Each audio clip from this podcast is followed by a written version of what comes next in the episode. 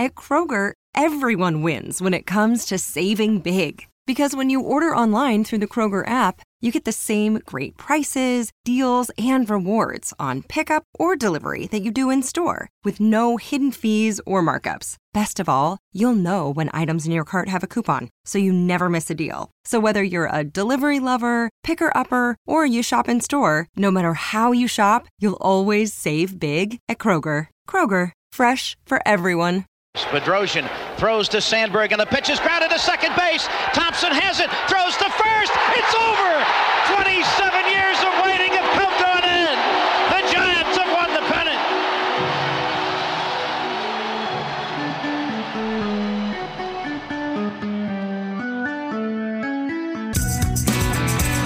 the pennant. All right, Brad, we are back, and as I can see in your background there, a little bit of smoke going on. What is going on in Reno? Yeah, we got the Mosquito Fire out in um, Auburn, I think it is, Placer County. And there's mm-hmm. another one in Placer County, too. And it's just kind of socked us in. Uh, our, our A Q I right now is above three hundred. So I started the day at work. Uh, it wasn't too bad. We were in like the one fifties, one sixties. And all of a sudden, that uh, west wind came in and took it all from the mountains over to Tahoe and right to us. And it's ugly, man. It's ugly right now. So I always feel, you know, like th- this sucks, and it sucks to, you know, see it and have to deal with it. But then you always just think about the people who are having to oh, deal yeah. with the evacuations and all yeah, the other absolutely. stuff. Man, I feel so bad for them. And we were, you know, we were dealing with a heat wave all of last week, and it's subsided a bit. It's a little cooler now. And I was listening to a podcast. Um, I listened to the N P R Up First podcast every morning. It's like mm. fifteen minutes of kind of like the the big two stories uh, from the day before. And they were talking about how um, coming from like Baja, California, there were like tropical storms and just the weather was like nuts. It was like bizarro land weather. And then yeah. the, the the fires could have been even worse, but these tropical storms, because there was actual rain, helped kind of die them out a little bit. So yeah, it's just it's just craziness going on with the weather. So I hope that yeah. you know, I hope it's kind of behind us and, and things go a little bit back to normal, because you know, I don't I don't I don't know if we, you know, you you have all of these people denying, you know, weather changing and stuff yeah. and our effect on it. And it's just like, man, you know, the, these areas were not meant to be this way, obviously. Right. And, and so, you know, when you're not prepared, like, you know, it's, it's really tough on, on the people, because the yeah. fires, and then like in San Francisco, for instance, all of those homes, because San Francisco is near the water, none of them have air conditioning because there was no need. Yeah. And then you have like really, you have old folks who are living in these homes who are really, really suffering because they don't have A C, and it's, it's crazy. Yeah. And you do, you can't just crack a window. That that's not going to do it, because yeah. if it's a, you know, one hundred two outside, you crack a window, open up all the windows to get some airflow. If the wind is not blowing, you're not going to get anything. And then if the wind is blowing, you're going to get one hundred two degree heat coming through oh, your yeah. house. So yeah. oh yeah. We, we have one of those like attic fans. Oh, and the whole idea of the attic fan is to pull the, the air from the, the outside and, and cool it.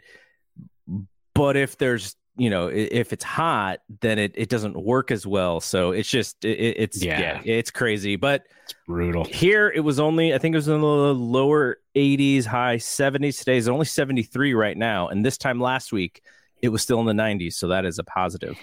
Yeah, we've got seventy-five right now, but you can't even go outside. I can't open windows, you know, let in some air and cool down the house or anything.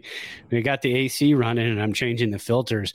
During the summer here, I'll change the the the A C filters. You're supposed to do it every three months. Yeah. I do it every month. I, I just have, I put it in in the budget, and I said, we're changing those filters every month because yeah. of all the smoke and dirt and everything else you get up in the high desert desert here that you just really have to change them. They're nasty after a month anyway. Yeah. Yeah. Uh, so football season started last week mm-hmm. and yesterday was, was the Sunday, uh, all the Sunday games. Your team opened on Thursday. Yeah. Those of those who listen to this podcast know that we were battling it out last year, and, and the Rams came out on top in the N F C Championship game. And so, what what what what is our reward our reward for being in the N F C Championship game last year is we both just just play terribly and lose uh, on opening weekend. You you guys lost. At least you guys lost to a really good team in Buffalo. Yeah, but you also have you have a bit of an excuse. I mean, the weather was garbage. You yeah. had a, you know, I'll call him a rookie quarterback because he really didn't. Mm-hmm. You know, it's not like he got a ton of reps last year, but you yeah. had a, a rookie-ish quarterback in this torrential downpour, a monsoon. I mean, you know. Our excuse is nothing. I don't know. We just got beat. They decided not to show up and got their butts handed to them. So, yeah, it, it was close too. And then all of a sudden, I turned the yeah. game back on. I was like, "What the heck happened?" So that the the little football lead in, we'll do that from time to time because we're both big football fans, and uh, sometimes, especially when baseball season is over, there's you know, there's not much to talk about when it comes to the Giants. But the reason why I mentioned that is because. Uh, there's a new podcast on our feed. We we teased this last week. Uh, it is called We Want Winners. And in the first episode, it was myself and, and my buddy Roderick Adams. Uh, we kind of explained uh, what the podcast was and why it was called that. It's based off of a, a twelve-year-old story about an old uh, an old Facebook page that we had and, and everything. So here here's the clip uh, there, the the little graphic for it. And um, so we have the, the video in our YouTube feed, and you know the YouTube feed. I've I've started adding more clips and stuff, so we're we're trickling up. I would love to see us get to a hundred uh, YouTube subscribers at some point during this season. Uh, we're gonna hopefully get that channel out there a little bit more, uh, and also uh, the audio is in the B S P N feed. So now there are two 49er shows, uh, and when we bring when when we play the Rams. I, I would love to bring Brad on if he can do it, if if it if it fits with, with the family time. I would love to bring Brad on to break down Niners and Rams w- with me and Rod. So that is an yeah. open invitation for Brad to come on that show. My, mine would not be from an X's and O's standpoint. It would be from a lot of, what is that? Can I make can I make the heart a heart? Like him? Yeah, it would be from the heart. That's that's where it would be from from the fan perspective. Uh, but, you know, I do, again, we have Athletic, the Athletic subscriptions. Uh, we love it. Uh, you turned me on to it. Uh, you know, I'd heard about it for, for many years. Um, and then you turned me on to it and I kind of got into it. Um, and so I read all about the Ram stuff, which is absolutely fantastic. Yeah. Um, you, you know, it helps out. I, when they get into the X's and O's stuff and they start talking about personnel and this personnel and that personnel, I'm kind of like, yeah, I, I didn't play. Uh, I didn't get into football until I was about ten years old. Um, you know, just watched the plays. Um, I, I played flag football in grade school. Does that count? No, it doesn't. but but uh, but yeah, when it but, so and then when baseball, when we talk about baseball, it's from a totally different perspective. Yes, it's a yes, fan perspective. one hundred percent, one hundred percent. But we were so into the game and we were so involved in the game for twenty plus years each that uh, we have a little bit more insight. Um, we played for some really, really good coaches. We played for some really bad coaches through the years. It just happens as you, when you play many, many years. Um, so, and we were talking about that the other day, like, uh, you know, your forte is, is baseball, basketball. Mine is baseball, uh, soccer and tennis. And, mm-hmm. and then, and then when it comes to football, we're just, we're really big fans of the game and still kind of learning and understanding the X's and O's, which is totally different from baseball. I mean, baseball is, you can watch the game. You can pick up the game of baseball after watching, you know, three or four games and kind of understand the nuances of it. Uh, but with football, man, you can, it, it's kind of like an open world video game, right? You can just kind of do whatever you want and within the rules, but you can design crazy plays and see what happens and yeah. see if it works. You know? Yeah. Baseball, you know, the, you do to do a, a football show from a fan perspective, uh, you, you, you do. I mean, I, I, I would say you're probably not giving yourself enough credit for understanding what happens, but it's just not as uh, instinctual as it is with baseball. Right. Uh, you know, there, there's lots to learn and I've learned a ton just by, there's just so much more information out there as well. So we, the same way that we use information here, And, and uh, you know, Brad's new favorite stat is uh, Woba. And, uh, and, Woba. and, and, and there, there's stuff like that with football and you can sort of break it down and then it makes it, it makes football make a little bit more sense. But yeah, so sure. That podcast is out there. We did our first show live stream after the 49ers game uh, yesterday. we we were not the sky is falling. Uh, I think people who listen to this show would understand that this is not the kind of stuff that we do. Like, we just call it how yeah. we see it. Game one of seventeen, and uh, and and yeah, it, it, I think it's uh, people who like to sort of take the season game by game and really understand like how history works. Like, the Niners started three and five last year, and then they went seven and two to to uh, make the playoffs. So, long season. Anyways, let's talk Giants stuff, because there is a lot of stuff to talk about actually this week, which is uh, great, because uh, at some point, you know, during the last couple of weeks, we we're kind of thinking like, man, you know, w- what what do we watch for? Who are we watching for? Is it the David V R kind of players? Uh, Joey Bart, we're paying attention to Bart, all these guys who are coming up and down and left and right. And uh, we were, uh, there There was a, a thought that maybe um, uh, Cole Waites was going to come up, who's the fiery right-hander. And I think he was on the taxi squad, but I don't, I don't think he, he, uh, he showed you know, up on the main roster. He was actually activated tonight. So oh, he's activated no for tonight's game. Two activations tonight, Cole Waites and Willie Calhoun. Um, Austin Dean was uh, optioned back to triple A, left-handed hitter. And they are, fa- are, are sorry, uh, right-handed hitter. And they are facing, I think, three righties coming up in this series. Uh, and then Tommy La Stella, we hardly knew you. He's he's on the I L with neck spasm, so that's probably the end of his season. And uh, I think he's owed eleven point five million dollars next year. Next year. And I'm almost positive they will uh, release him and just kind of eat that money. Because is there a possibility that we can, f- because of the fact that there are now both leagues with the D H? Mm-hmm.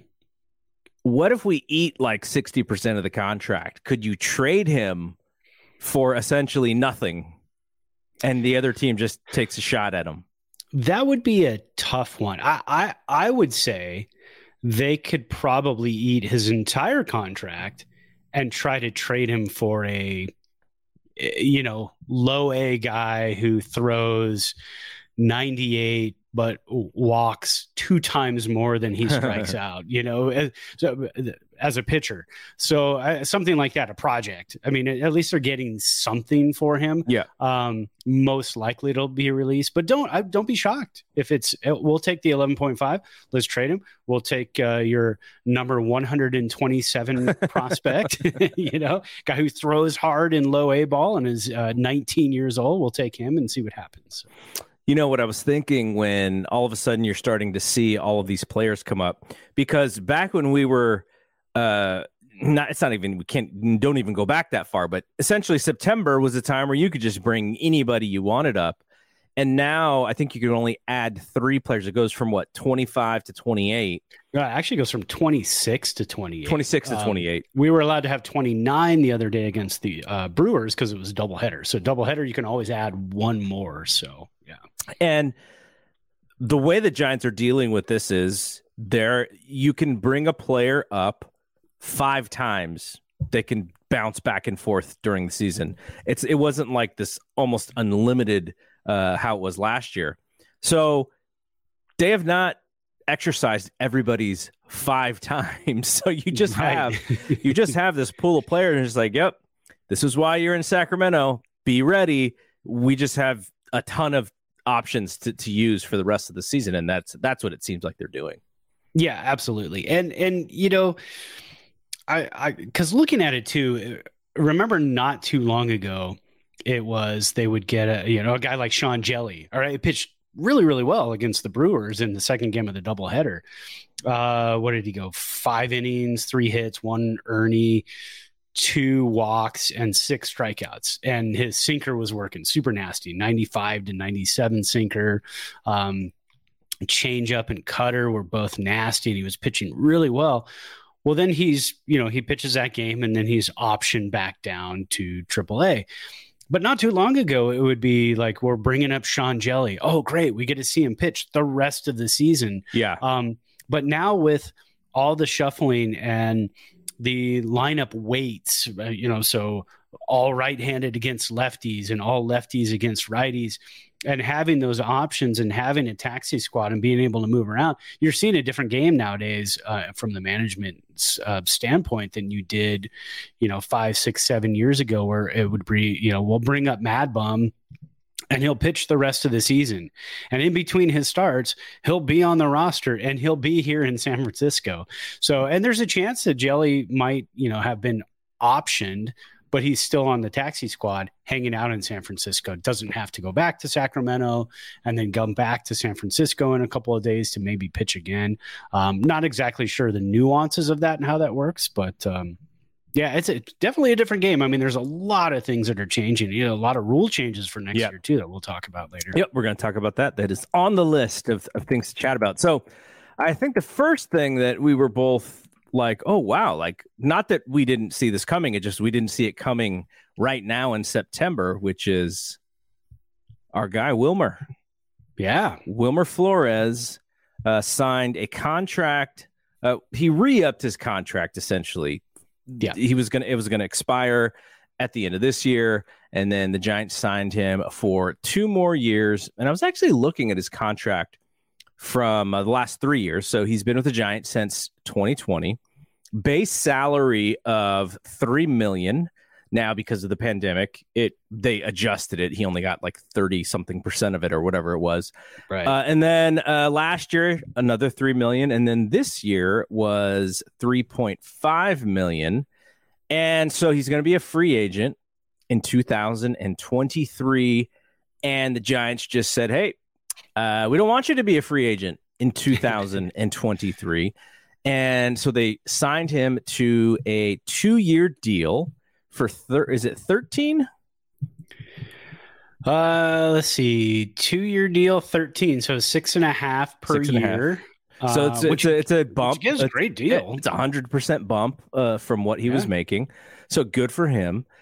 Uh, he is, you know, I think the thing about Wilmer, not that I was surprised to see him get uh, for, for the Giants to, to sign him to another two years because there is value there. Like it seemed I, the, they don't count this stat anymore, but when we were younger, they used to count the stat uh, game-winning R B I. Yeah, I love he, that stat. I always yeah, thought but, that was a great stat. but but Wilmer himself, he he, you look at his overall numbers and you're like, ah, you know, I thought they would be a little bit better. But the wh- where his his numbers stand out is, uh, you know, he's the guy getting the hit, the big hit in, the, in late in the game when the Giants are winning ball games. Like his, his numbers this year so far, uh, you know, he's he's still got a little bit of chunk of change left to play. Uh, he's only hitting two thirty-five. On base is three nineteen. Slugging is four fourteen. But he does have eighteen home runs. He does have sixty-six runs scored. So there is value there. Uh, and his, I think the reason why we were so excited when he was signed, and well, we'd have to go back uh, to the beginning of this this podcast to see what we actually thought. But for me, the the idea was he's got value in that you can throw him at third, you can throw him at first, and he's had to play some second this year, which is not my favorite version of Wilmer. Why not? But but, uh, but yeah, so so there there's a little bit of utility there, and he mashes lefties. And then the way that the Giants put this team together, he seemed to be like sort of like the perfect fit to face left-handers. Now, here's my question to you. We've been talking all season about this team is too old. This team is not athletic. Right. Bringing Wilmer back does not change that. He is the type of player that we've kind of been railing on all season long. But at the same time, he does have eighteen home runs, so he has been productive. And I think on a better team, not one that is, I think we're, we're six games under five hundred after yesterday. Um, not not uh, not on a team that is not a playoff team, his value probably doesn't look as great, but uh, I don't know. I, I, I like the signing, but at the same time, I was like, okay, my big worry here is we're just running it back. And Zadie's like, nope, la- uh, two thousand twenty-two was a fluke. I'm like, that really worries me, but yeah. um, I think because there are players, Flores, uh, Jock, uh, Longo, that we'll have a discussion about Longo here w- when we talk about uh, V R. But there are guys like that, and for for the value, for the low dollar amount that it will cost to bring them back, I think they are worth that that that amount. But I also watched uh, the other team. When, when I was watching some of the replays of the games, it seemed like there were like four or five scoring opportunities that were the result of the fact that Jock, D- Jock Pederson can't play defense in left field. And so yeah, at the same time, right? So so if you're putting together a team where maybe Wilmer can play a little, little bit of first, a little bit of third, D H against lefties, and Jock can exclusively D H against righties, if they if those guys don't have to play any defense, I think I'm I, I feel a lot better about the this signing. But I have a feeling these guys are going to have to play some defense, and that's where I'm like, oh my gosh, this is just going to remind me of all my nightmares from this year. There's no I in team, but there is one in Indeed, and that's the hiring platform that you need to build yours. When you're hiring, you need Indeed. Instead of spending hours on multiple job sites searching for candidates with the right skills, Indeed's a powerful hiring platform that can help you do it all. One of the things I love about Indeed is that it makes hiring all in one place so easy because Indeed does the hard work for you. They show you the candidates whose resumes on Indeed fit your description immediately after you post so you can hire faster. Join more than three million businesses worldwide that use Indeed to hire great talent fast. Start hiring now with a seventy-five dollars sponsored job credit to upgrade your job post at Indeed.com slash Blue Wire Sports. Offer good for a limited time. Claim your seventy-five dollars credit now at Indeed.com slash Blue Wire Sports. That's Indeed.com slash Blue Wire Sports. And support the show by saying that you heard it on this podcast. Indeed.com slash Blue Wire Sports. Terms and conditions apply. Need to hire? You need Indeed. N F L Sunday Ticket is now on YouTube and YouTube T V, which means that it just got easier to be an N F L fan, even if you live far away. Like maybe you like the Bears, but you're hibernating in Panthers territory. But with N F L Sunday Ticket, your out-of-market team is never more than a short distance away, specifically the distance from you to your remote control. N F L Sunday Ticket, now on YouTube and YouTube T V. Go to youtube.com slash presale to get fifty dollars off. Terms and embargoes apply. Offer ends nine nineteen. No refund. Subscription auto renews. Yeah, and, and you said two key words. Some defense. Mm-hmm. Right now they're playing all the defense. All the defense. Which which is not what you want. So so this could be a glimpse into what is going to be happening next year. Okay, so we got Dominic Leone was was D F A'd. Right? Yeah. So and here comes Cole Waites. They, they want fire. They want a a, a flamethrower right-hander. They want flamethrower left-handers. Um, I think things are starting to change a little bit um, in that regard when it comes to pitching. Again, you can build the staff, uh, DeSclafani, um, uh, Wood. Those guys are going to be back next year. Uh, so so then when you start to look at the lineup, you say, well, what was our biggest fault this year? Obviously, the defense. We've talked about that. I don't yeah. know how many times. The, yeah. the, the defense is just extremely faulty. Every, every well, podcast. Every every single. We could just put crappy defense. We could just put that up on every show. But but you you hit the nail on the head. You're talking about, a, a, you know, a, a platooning D H. The Giants we talked about, and everybody's talked about this season as well. At one point, it said we have eight D Hs, yeah, and, and and we only have one D H spot, and we have eight D Hs. We and they're playing the field. We need to stop this. So if you can narrow it down and say, Jock Pederson, Wilmer Flores, okay, defense is not fantastic, but if you guys had to fill in in the field somewhere, Jock can play left field, and like you said, Wilmer can play three different positions. He's the right-handed version of Tommy La Stella. Tommy La Stella just never materialized because mm-hmm. of injuries, because of COVID, because of everything else that happened. But uh, but Wilmer, Wilmer Flores did. He he he materialized into what Zadie's vision is for a player on this team. But I think unfortunately, um, there were too many lesser Wilmer Flor- Floreses on the team in terms of defense.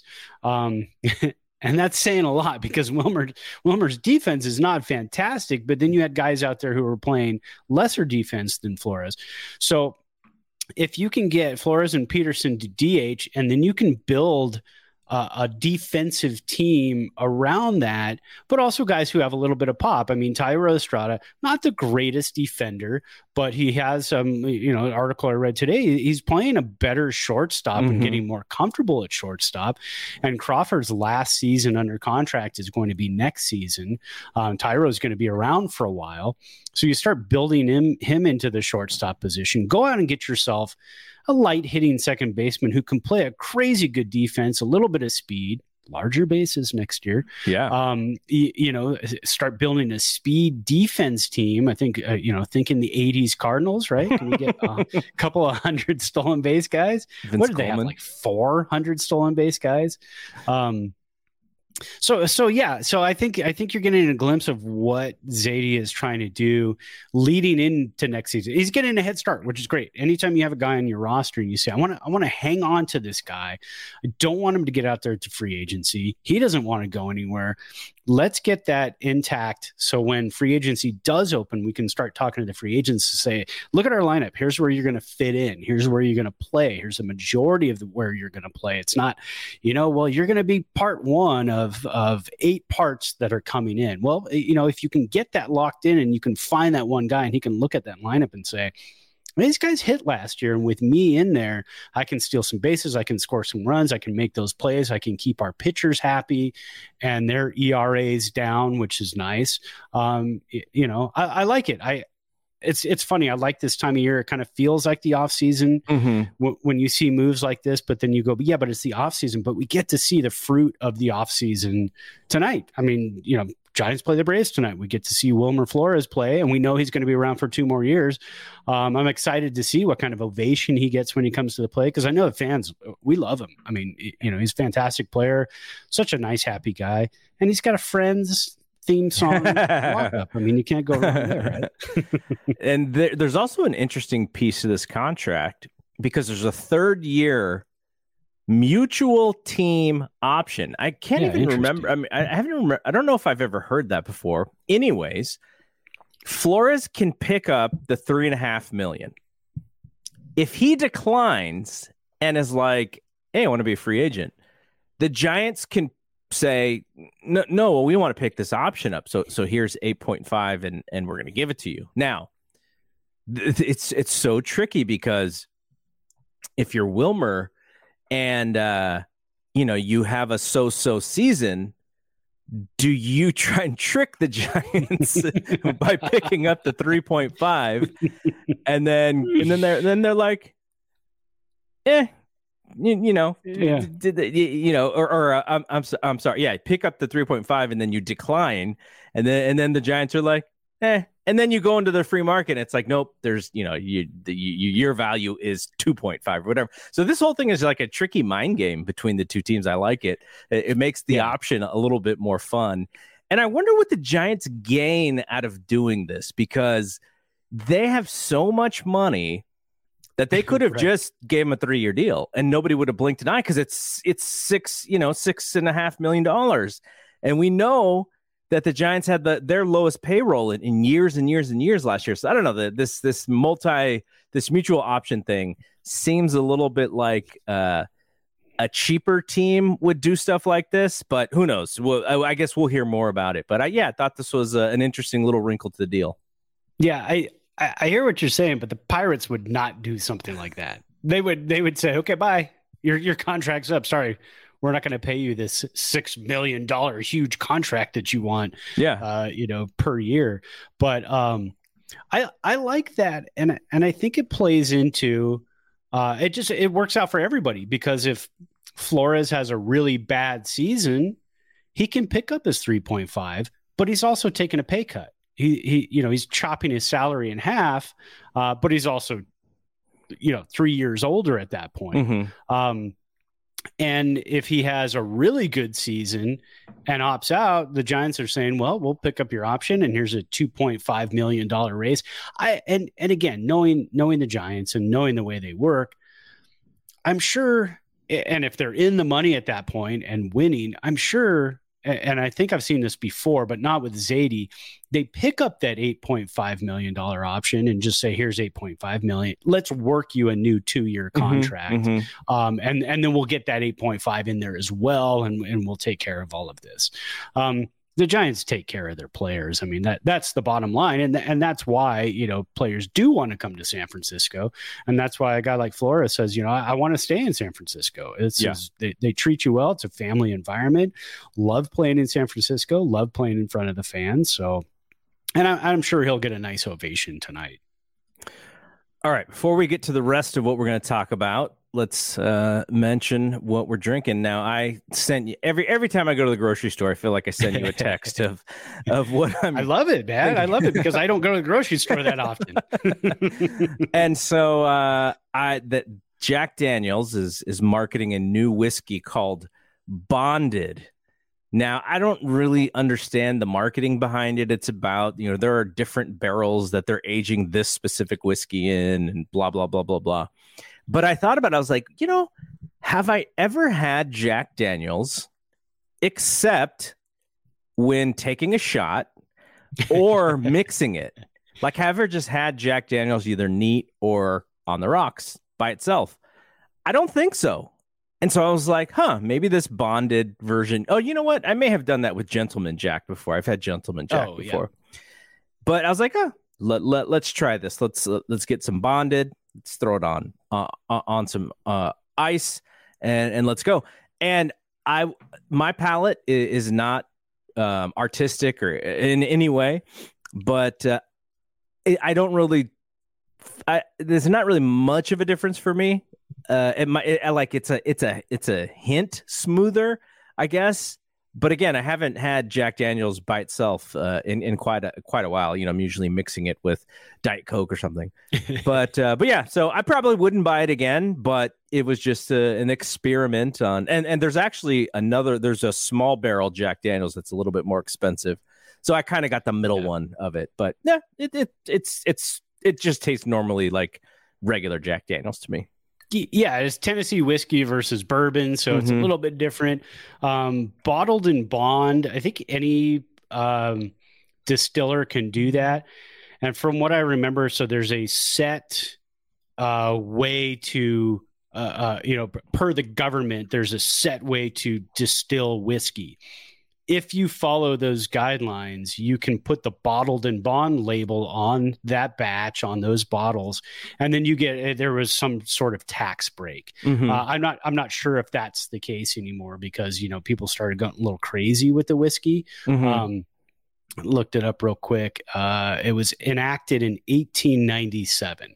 So, you know, it's been been around for quite a while, the the, the whole bottled and bond. I get the Evan Williams bottled and mm-hmm. bond. It's also one hundred proof.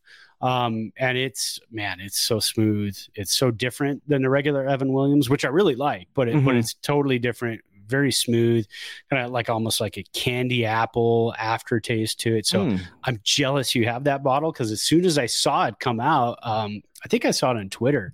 I was like, yeah, I, I definitely have to get that. So yeah, they're actually they're they're they're marketing it. Like I I never mm. I don't think I'd ever yeah. gotten any Jack Daniel's ads like on Twitter and Facebook, but I've started to see it in in my feeds and such. Nice. I'll be going to YouTube channels tonight. I have a couple of bourbon and whiskey dudes that I mm. follow that uh, usually crack open a bottle and taste it and let you know about it. So um, I called up The Rock and I said, what should I drink? And of course, he said, what, is, what choices are there?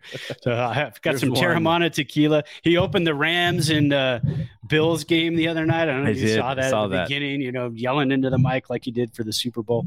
Um I think he cursed us. I don't know what happened. uh, I got some uh, Zevia lemon lime twist, and uh, and then a, and then a lime in there, and then I've got my my Baja Brewing Company. There you go. My parents went down to uh, Mexico during the. I think it was around June, and they picked up. Uh, they went to Baja Brewing Company. My dad always sniffs out any kind of brewing company anywhere in the world that mm-hmm. we go. He will find the brewing companies and he'll he'll go to one at least on the trip. So, um, so Terramana, lemon lime twist, and a little bit of lime, refreshing on this nice, cool, smoky day. Uh, yeah, I guess I guess it's probably tequila for you would be a good choice because you don't want like some smoky bourbon because you're living in smoky, you know, environment. Yeah. So, yeah. Walking to the car from the office today, I was choking because I've got asthma too. So yeah. I so I'm choking on the way to the car, just trying to like keep it in. And and and, and we go camping a lot, and all I'm smelling is campfire. And then yeah. and then again, you're thinking like, man, these are these are homes that are going up. These are properties that are going up and stuff. And we're sitting there and inhaling that stuff, and it's it's just bad all around, bad all around. All right, let's get to the player of the week because I think all this right. is going to kick off another discussion based on. If I know who, I think I know who won. So let the, I, I'm crossing my fingers that I'm setting up this discu- discussion correctly. Yeah, let me let me jump to. I had it up on my screen, and then I I pressed a button, Garrett, and then I went away from it. I got fast fingers today. Let's get to it. All right. So we put our three players up for Player of the Week honors this week. Uh, coming in in third place with Zero percent of the vote. Wow. Logan Webb. He had a good Poor game, guy. And Logan Webb's last three games have been fantastic. Yeah, um, but he got he had one start, got a win, which you know, again, win losses. It's not really a pitcher stat. Uh, seven innings, six hits, four strikeouts, and a one point four one F I P. Uh, pitched really well in his one start. Carlos Rodon got a couple of votes. He's at eighteen point two percent of the vote. Does he still lead he, the bigs in strikeouts? I believe he does because the other night against as of the Friday, Cubs, yeah. Yeah, on Friday against the Cubs, he had that one start, five and a third innings, two point oh oh F I P, zero point six seven X F I P, three hits, and eleven strikeouts. Um, ended up, I don't remember if he got the loss, but ended up not winning the game as the Giants lost that one. I believe it was four to two. Gave up uh, his first home run in this entire season off of a slider. Yeah, and but you know it's Wrigley Field. All you have to do is somebody sneezes to left field and the ball goes out. So, but coming in first place, the rookie sensation David V R, three thirty-three average on the week, on the week, four ninety Woba, three home runs, five ribs, four runs scored, and David V R is our player of the week. Look at that guy. So happy to be in the bigs. And and so the the blurriness of this photo that I'm using just tells you how very little photographs are out there of young David exactly. V R. I was like, we're going to have to go go to the ballpark and take our own. It took me forever just to find that one, as bad as it was.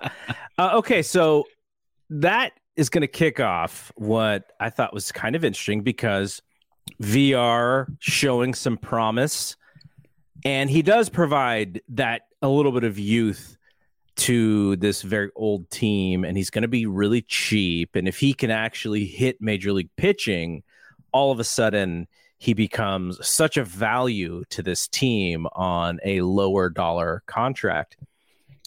And that brought up the thought, if Evan Longoria is going to come back, the Giants have the option to bring him back. Um, I'm going to look up Spot Track right now just to make sure that we uh, we have the correct number here for him. But this has been a contract for Giants fans. They've just been counting down the year in which this contract is over. And uh, so his his uh, his option is uh, the, the Giants can buy him out in uh, for five million dollars, or they can uh, pick it up for thirteen, and he's making, I think he's making nineteen point five this year. So salary will go down. Um, and you know, it's, it's just one of those things where I, we had been talking about this, like one of the first few shows that we did, we were talking about how come twenty twenty-three, the books are clean, right? Like right. They can do so many things. We started with, talking about that two or three years ago. Yeah. Yeah. Yeah. When we like, like, right, like right when we started doing this podcast, like that was yeah. the, the talk of what was going on was twenty twenty-three books are clean. Now you can bring him back and he might have the value that you need from the right-handed hitting side. And you don't have to play him that much because you would have V R there. There, there is um, Casey Schmidt, who's also in the minors, who is much better defensively than V R, but is not uh, not the hitter who that V R is uh, today. Yeah. So just it, it's it's all it's so interesting now that, you know, we thought, wow, you know, we, we're done with this dude in, uh, you know, and and maybe we're not done with this dude. Maybe we do bring him back and and he just plays. So it, technically, I think the way that they look at it is you're bringing him back essentially for eight million dollars because you're going to have to give him five million dollars no matter what. So it's whether yeah. or not you want to tack on the extra eight million dollars to his buyout to get to thirteen and say, okay, if he only plays in eighty games, is he worth that eight million dollars? And to this team, he may. Like, like there, all of a sudden, there is a wave uh, of the smart baseball writers saying they may bring him back just because of that value. Yeah, and and I think that would be a great move, a fantastic move.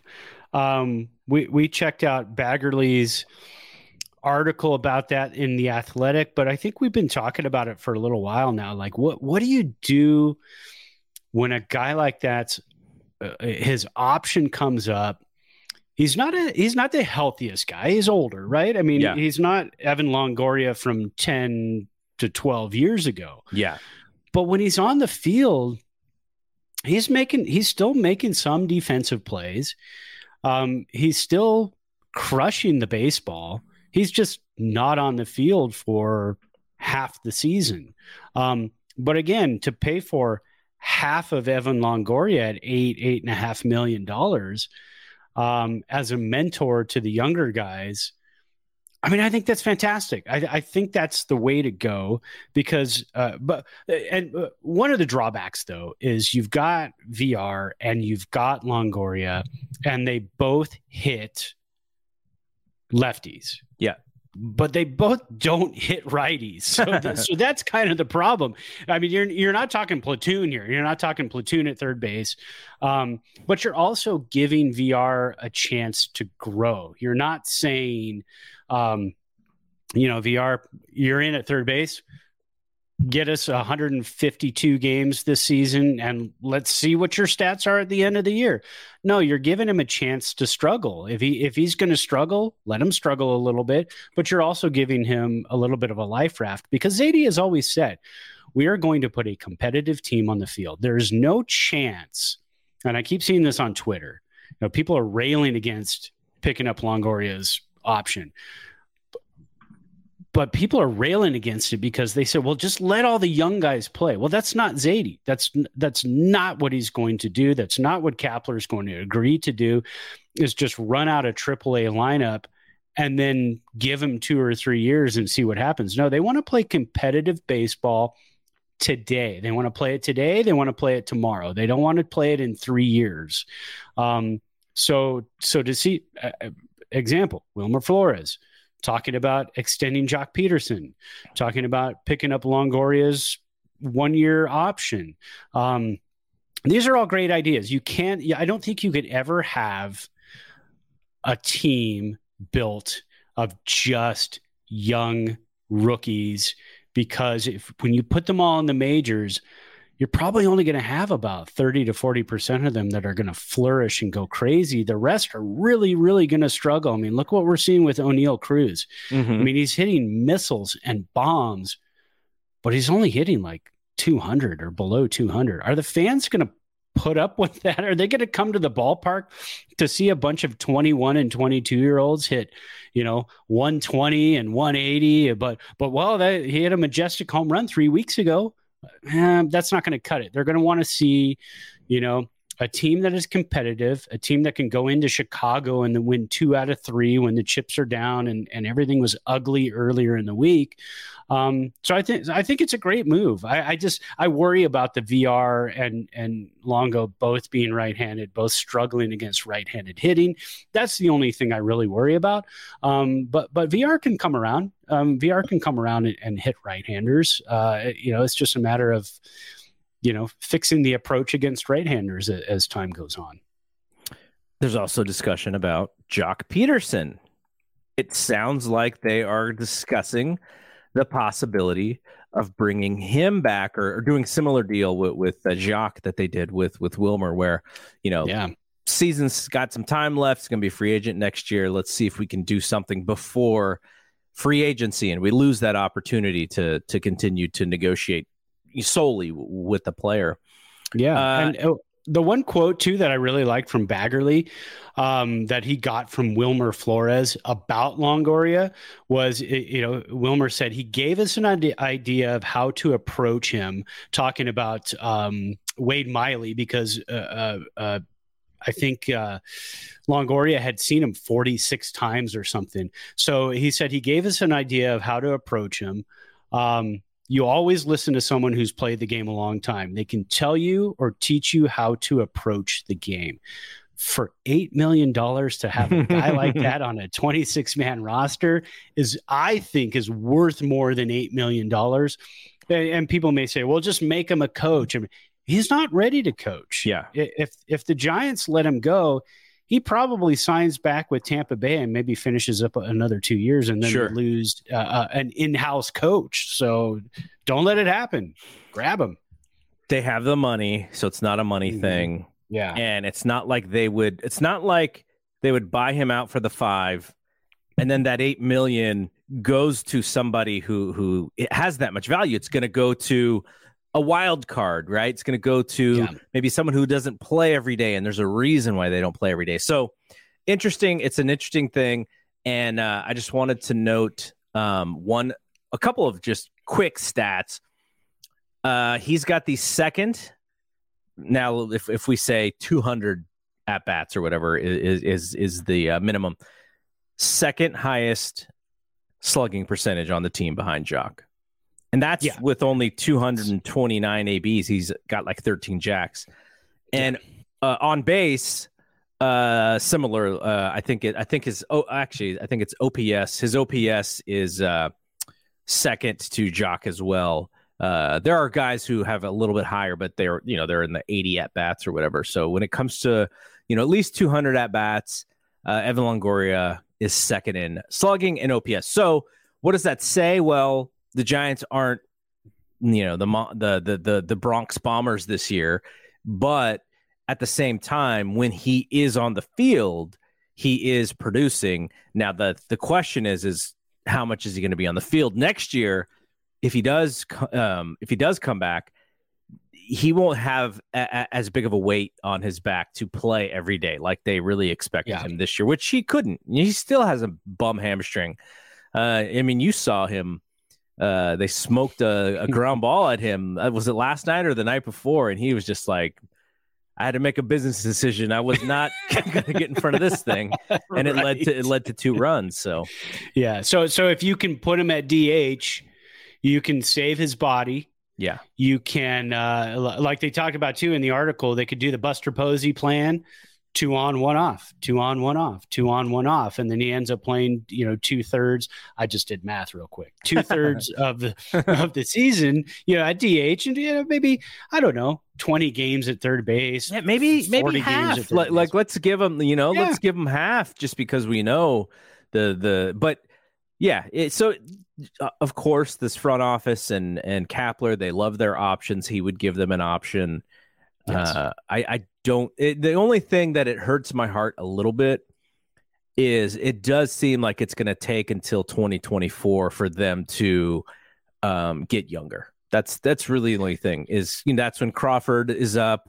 We'll see. But I, I can't imagine yeah. Belt is coming back. But you know, late late in the in the free agency, all of a sudden Belt, you know, if he doesn't have any options, they're like, dude, we got it. We you know we have. eight million, ten million waiting for you. You, you know, you don't have to play every day. Like same thing, right? Yeah, we'll see. But I, I think, and it's, I think it will take another year until uh, they they do they are able to make a, a big attempt to get younger. By the way, you you, you like to uh, share sometimes uh, old friend Nick Martinez's tweets about the Giants. He's a very yes. fiery Giants fan. did, did he have a take on the Longoria th- or uh, not not I, not Longoria, but the, the the Wilmer thing? And then I imagine yeah. his. His thoughts about Longoria will be even worse. I have not heard a word from him in the last couple of days about that.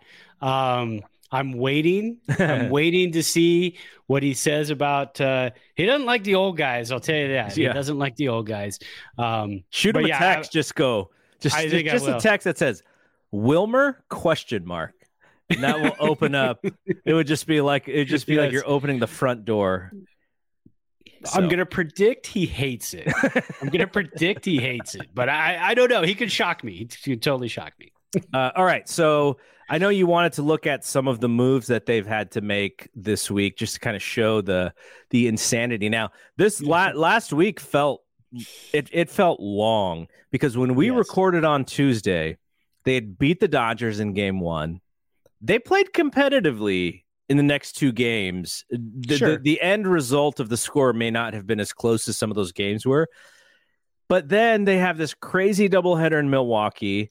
Corbin Burnes is uh, on fire, and they lose that game. And then they come back, and they they they really didn't have any life in the, in that second game. Um, and then they go into Chicago, and they lose again. And I'm like, oh, my God, another five-game losing streak. What's going on? And then they win the next two games. So it just felt like that last week just took forever, and it was a busy week. They had a game every day, plus two games on one of those days. So it was like eight games in seven days. It was, it was nuts.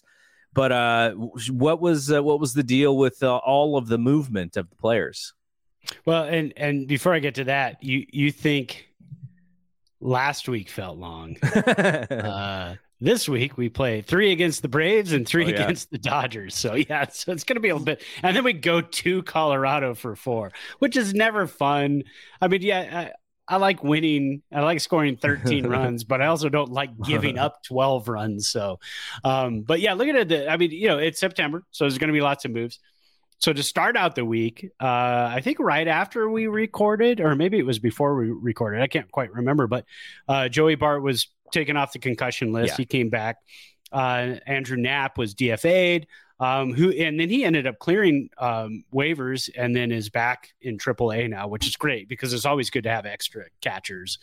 Um, Luis Ortiz was promoted uh, from triple A, and, and in the week he ended up throwing two and two-thirds innings, gave up one hit, one walk, and one strikeout. Bryce Johnson was sent back down to triple A. Uh, Yermín Mercedes was sent to triple A. Then he took to Instagram and, and said in Spanish, "Release me, let me go, let me be free." Um, he wants to do, he wants yet. he wants that dance again, huh? He does, yeah. That's, that's a yeah, rough exactly. dance when that becomes your go-to. Is I don't, yeah, exactly. We got Chicago. He's doing it in Chicago now. He's doing it in San Francisco, but he's still he's still with the team. He hasn't been released. He hasn't been D F A'd. He's still yeah. there. So somebody probably talked to him and said, "Look, we need you. We need you around."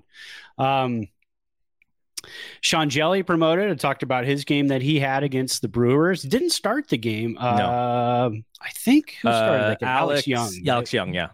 Yeah, so Alex Young started that game. Hjelle came in, pitched really well. I'd love to see Hjelle just get a full-on start. Yeah. A full-on predicted to go six-inning start and, and see what we get out of him. Um, Austin Dean um, was promoted. A right-handed hitter, plays left field. Um And then he was three for eight, hit three seventy-five on the week. His three for eight was three singles. Uh, he did walk, so he did get on base four times, which is great. Then uh, that that next day after Jelly's start, he was then returned back to triple A, like we talked about. I don't know if he's really in Sacramento or if he's just kind of hanging out and will be part of the next bullpen game or actually yeah. get a start. Uh, Dominic Leone put on the fifteen-day I L and then released, so I'm mm-hmm. not sure how that works. Um I think what that does is it allows him to get like some sort of injury settlement mm. um, from the league. So it gives him like a little bit of extra money. Uh, again, the Giants are smart. They're savvy. They know how to make people happy. Um, bad things happen, but they also know how to make people happy. Yeah. Um, then they signed uh, Giancarlos Cio to a minor league deal. Know nothing about the guy, but we have plenty of those guys throughout the season. Yeah. Um, and then today activated Cole Waites and activated Willie Calhoun. Um, I'm not exactly sure what Willie Calhoun has been doing in the minors. Uh, I thought he was hitting fairly decent. Um, and he's an okay fielder, but uh, he's on the roster tonight. And then La Stella uh, to the I L with neck spasms. Uh, again, probably the end of his season, probably the end of his Giants career. Um, Do you think La Stella got hurt running on the pitch that made Stroman balk? It's yeah, it's possible. Yeah, you know what? It's possible. That was an ugly balk too. Because what was Stroman it, doing? Stroman was like, I thought, isn't that the one where the catcher actually stood up and had called time at the very last second, and Stroman turned and looked at him and just stopped? Yeah, like it's, would, would it look and, yeah. a, as a as a former infielder? What it looked like is Stroman was he just literally forgot there was a base runner at first, which is why La Stella yeah. was probably like, he's not even paying attention to me. La Stella yeah. got this giant jump, and then his Stroman's infielders probably yelled at him like, he's going, and then he remembered he had a guy on third base, so he probably thought that it was the guy on third base. But when he looked like he was just confused, and and so yeah. I've seen that happen before, but usually that happens in like semi-pro, like you know, yeah, city exactly. ball. Yeah, yeah, because at that point in your career, you're used to the fact that somebody's yelling, "Going, he's going," and the, and you continue on with your motion because you know if you stop your motion, you're dead in the water, and that's yeah. like the ultimate no-no for a pitcher. You start your motion, you finish your motion. So yeah, he might have just been a little, little distracted. There was something else going on. It was a packed house. Yeah, it was Chicago. There were crazies in the stands, and we oh, like Stroman. I, I kind of oh, wish yeah. the Giants would have signed him. Now he's had, I would have loved that. A bit of an up and down year with injuries and stuff too. But uh, he would, I, I would have liked to see him on this team. I still don't understand when you're a. When you're a free agent pitcher and you have to choose between Wrigley Field and Oracle Park, I still don't understand. Well, the, and also the, a rebuilding team and a team that just won one hundred seven games. Yeah, I'm, I'm, you know, the, just like what the Giants did with Rodon, right? Like they probably didn't offer him, you know, exactly what he was looking for. Uh, uh the one more question before we talk about these rules: mm-hmm. Who would you rather see pitch? In a game, Luis Gonzalez throwing fifty-five mile an hour E F I S pitches, or Junior Marte? Because you were pretty tired of old Junior there this weekend. Yeah, give me Luis Gonzalez. I was just because again last night in the Sunday night game, the Giants have a nice four one lead, and Junior Marte comes in and says, "You want to see this lead disappear? Yeah. I'm here." Suzuki, I don't know. Boom. I, Yeah, I just it's frustrating. Well, he also gave up. Didn't he give up a knock and, you know, like two knocks and drove in a run and then Suzuki's home run? And it's like, oh, my gosh. It, his, his ball doesn't move. It's pretty straight. It, so it is very straight. And then you watch Hjelle and you watch his sinker at ninety-five or ninety-six. And I'm mm-hmm. thinking, how the hell do you hit that thing? Yeah. Um. And, and some of his some of Jelly's stuff was up. But but, God, yeah, I'm. I'm over Junior Marte. I think I texted you that on Friday afternoon. Yeah, yeah. I was like, I'm over Marte. All right, let's uh, let's last segment on the show. Let's talk about these changes, these rule changes for twenty twenty-three.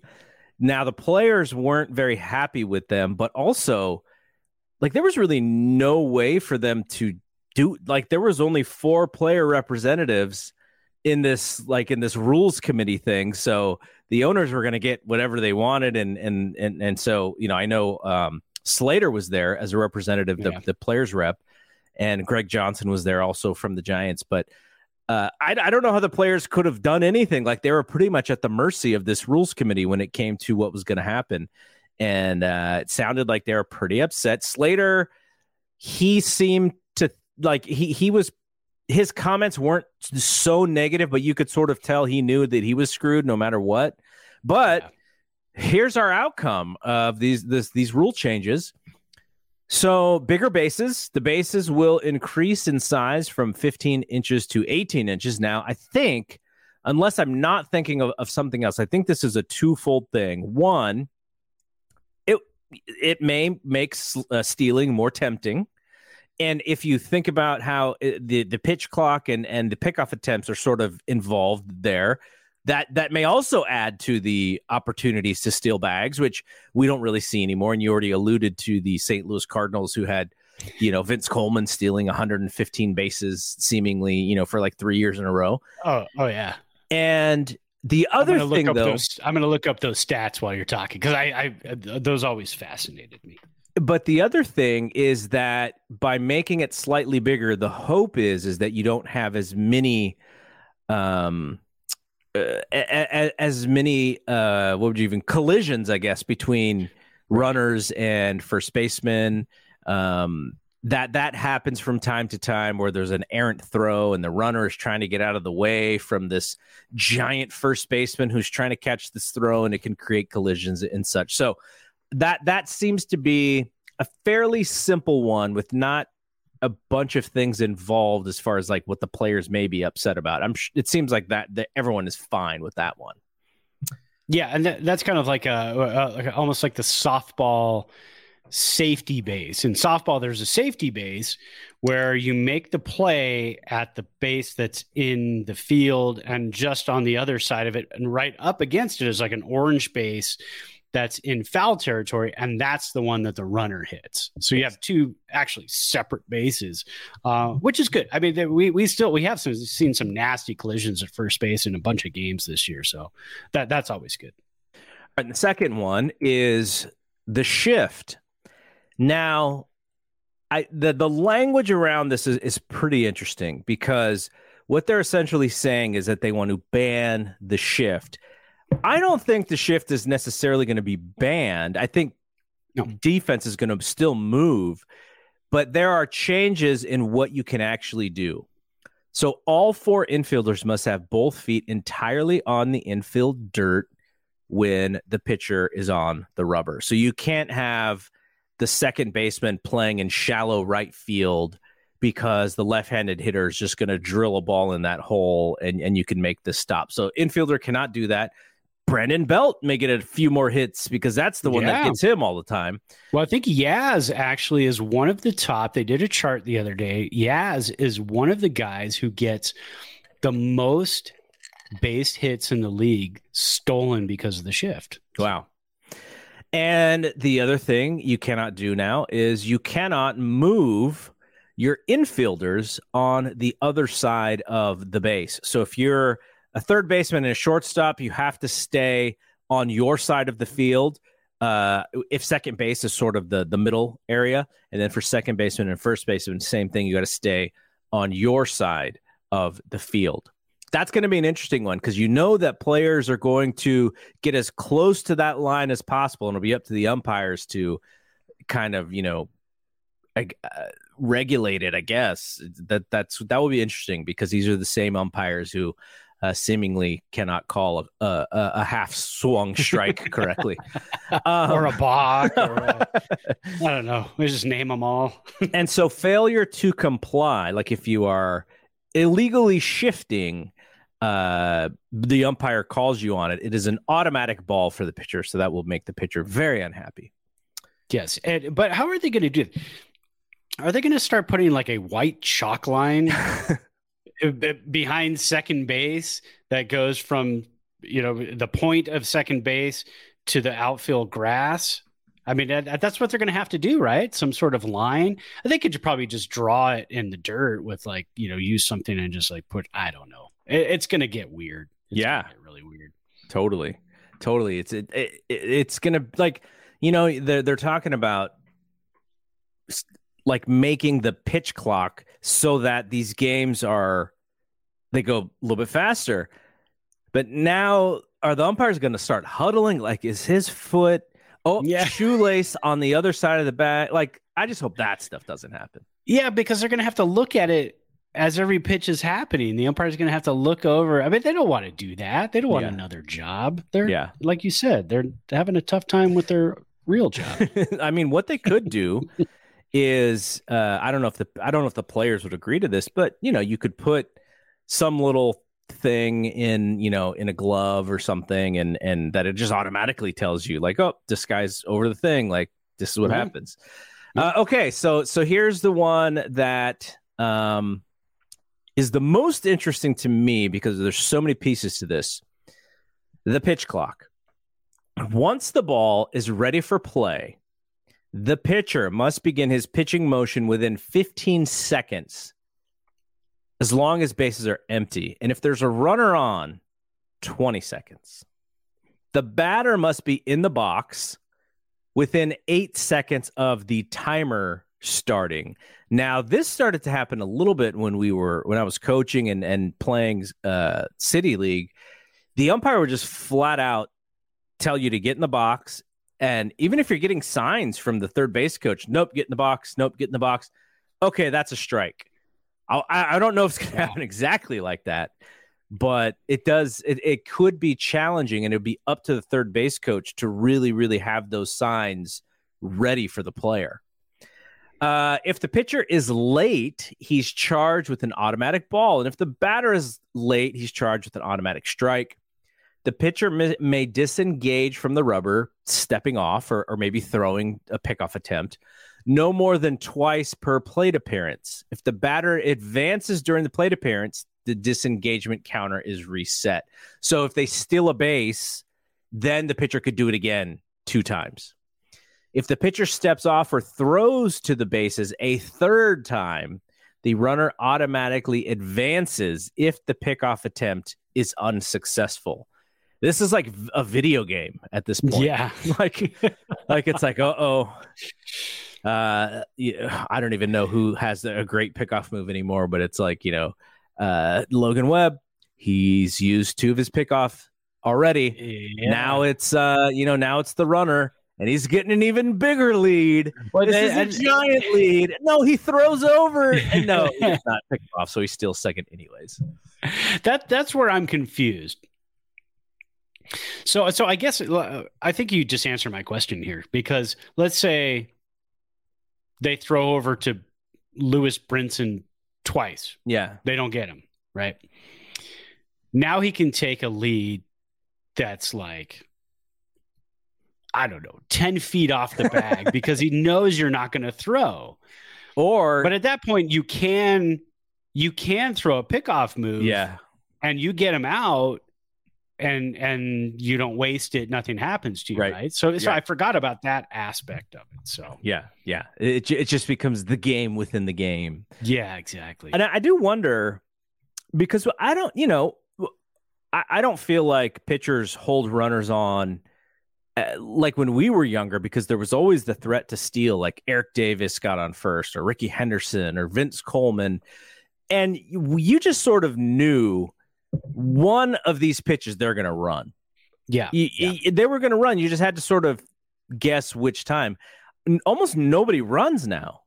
So like, I don't even know who's leading the uh, baseball and stolen bases. Uh, these I'll look it up while we're talking about this. Yeah. Yeah. Um, but it's interesting that they do it now when they think that, uh, you know, I guess this is just a way to speed up the game, but I don't even feel like people are stealing anymore. So in uh, in all of baseball, now I, I this this actually makes sense to me. The the two top players in stolen bases actually make a lot of sense to me, because uh, they are cards in M L B The Show, and they are fast as hell.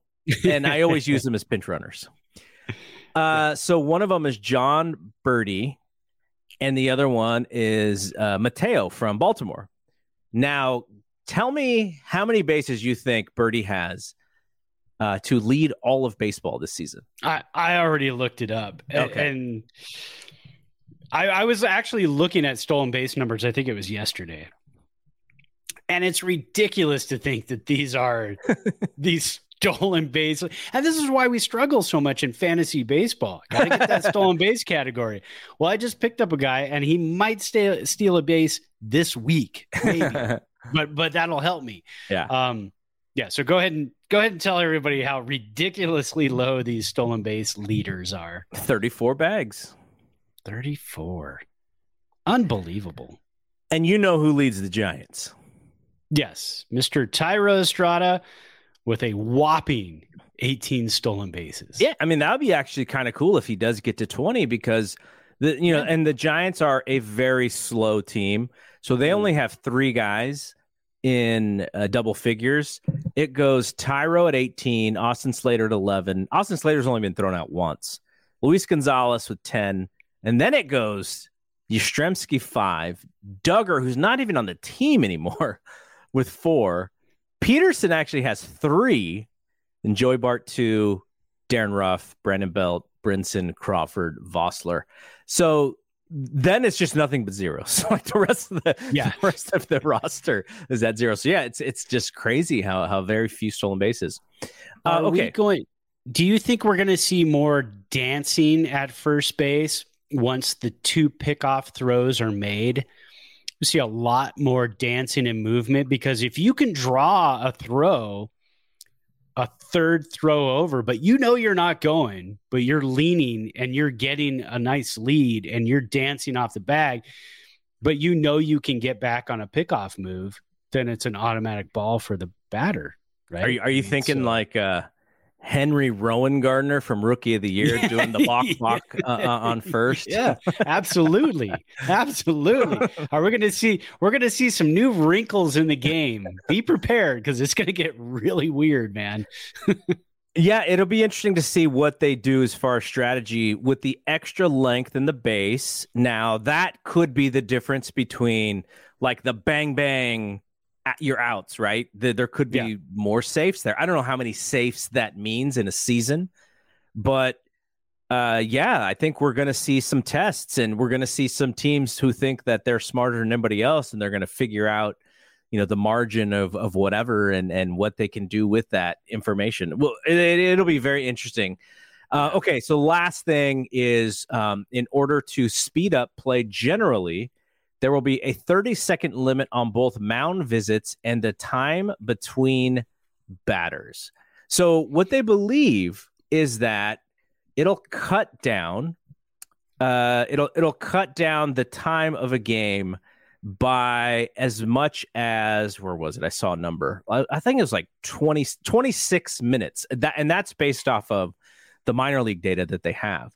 So if yeah. you're Uh, a Giants fan, and you know the games are about three hours. Now we're talking about closer to two and a half, and that may be a little bit more digestible for fans. So I think that is a pretty good, a pretty cool thing. But every time I see the the clock, uh, like when I'm watching like minor league highlights or something, it just feels hokey to me. It feels like, you know, it it, it doesn't feel like pro, ba- you know, Major League Baseball or, or pro sports in, in, in general. But yeah. it's just something that we're gonna have to get used to. Well, and, and it's hard to say. So if you're watching a game on T V, cool. Uh, let's get a little bit of a shorter game, because, you yeah. know, like our night games start sometimes seven fifteen uh, on a Friday night. I don't think I on a Friday night, I'm pretty burned out. I don't I don't really want to stay up till eleven, yeah. eleven thirty. I'd, I'd like to go to bed. Um, but if you're at the ballpark, it's a little bit different, because if you pay for a ticket and you go to a ball game that is now half hour to forty-five minutes shorter, uh, do you feel ripped off if those ticket prices don't come down? I mean, they're not coming down, no. but you get less product on the field now, uh, but you're going to get more stolen bases. Yeah. So what's the trade-off? I don't know. It's it's going to be a little bit tricky to see how that is, uh, you know, shorter games for people who go to the ballpark. Is that going to be a good thing? Is that what they want? Because again, shorter games, you're spending less on concessions because you can't leave your seat as much. You're going to miss more the more you leave your seat, sure, but something had sure. to be done. I mean, it, we, we got some long games. Something had to be done. All right. So I'm, uh, I'm taking this from the FanGraphs article from uh, when, when by, by Michael Bauman, um, September twelfth. So this is today. And so he wrote that the eighteen-inch bases probably is not going to have really any effect on offense, but he does think that it should reduce the risk of injury, which is, you know, kind of what it, it, it that's the more important thing than whether or not there's an extra five stolen bases this year. Uh, and then as far as the shift is concerned, he says the heart, the the, the problem now, and he's he's quoting uh, another writer. Uh, basically saying that the real problem is it's just too hard to hit the baseball. Uh, the contact is too precious a commodity to waste anything but full effort swings. And it's funny because when you listen to Will, Will Clark talk about how to hit against the shift, he's like, oh yeah, you got to take something off the swing, got to go the other way. And the problem with that mentality is that these guys are throwing so hard, you can't really handle the bat like that because it's just so hard to actually put the ball in play. So that's an interesting thing.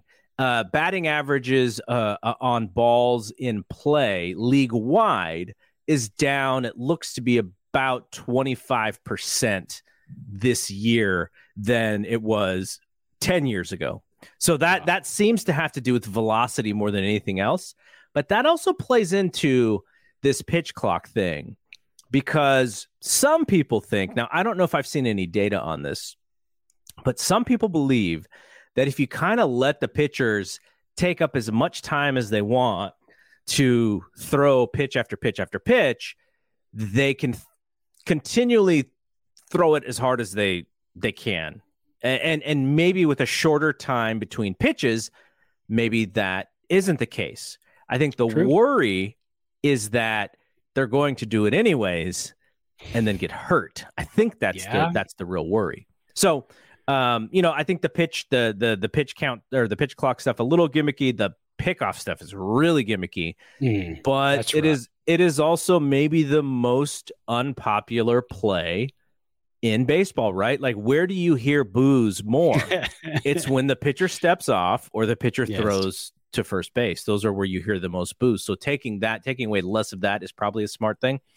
But yeah, you know, I think the one thing that that we kind of hope that they remove is this three pitch minimum or three batter minimum. I mean, to, you know, with these, these relievers, it's like, no, let's go back. You know, if we're shortening the game in all these different places, let's allow managers to, you know, to, to, to bring in a guy for, for one, one hitter, bring in a guy, you know, for two hitters. And, uh, you know, then we won't have to use so many Junior Martes uh, for three batters. And, and, and, and yes, uh, poor Junior. He's poor never Junior. coming on our show. No. Is he? He's no. probably a really nice guy too. We're just I'm sure him. he's a very nice guy. We're just picking on him because our season has is not been great yeah. so far. Sorry, Junior. All right. So uh, to end this, uh, Giants, like I said, are six games under five hundred. They bring in Atlanta starting tonight. Uh, actually, the game is about to start as we're finishing yep. this up.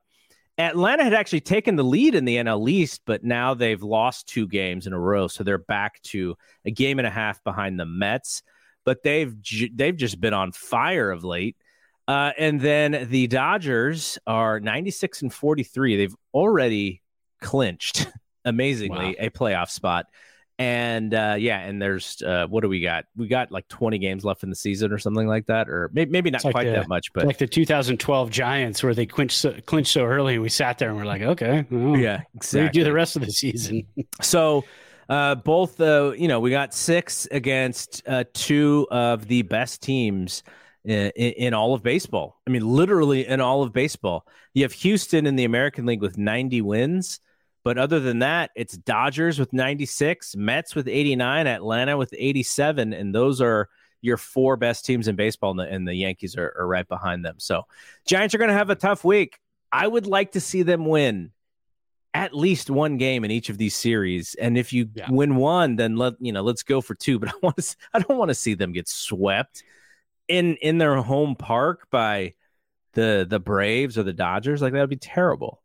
I, I, I'm going to say I'd love to see a five hundred week, but I do not want to see a five hundred week of sweeping the Braves and then getting swept by the Dodgers. yeah. That would not be a very enjoyable five hundred week at all. Yeah, yeah.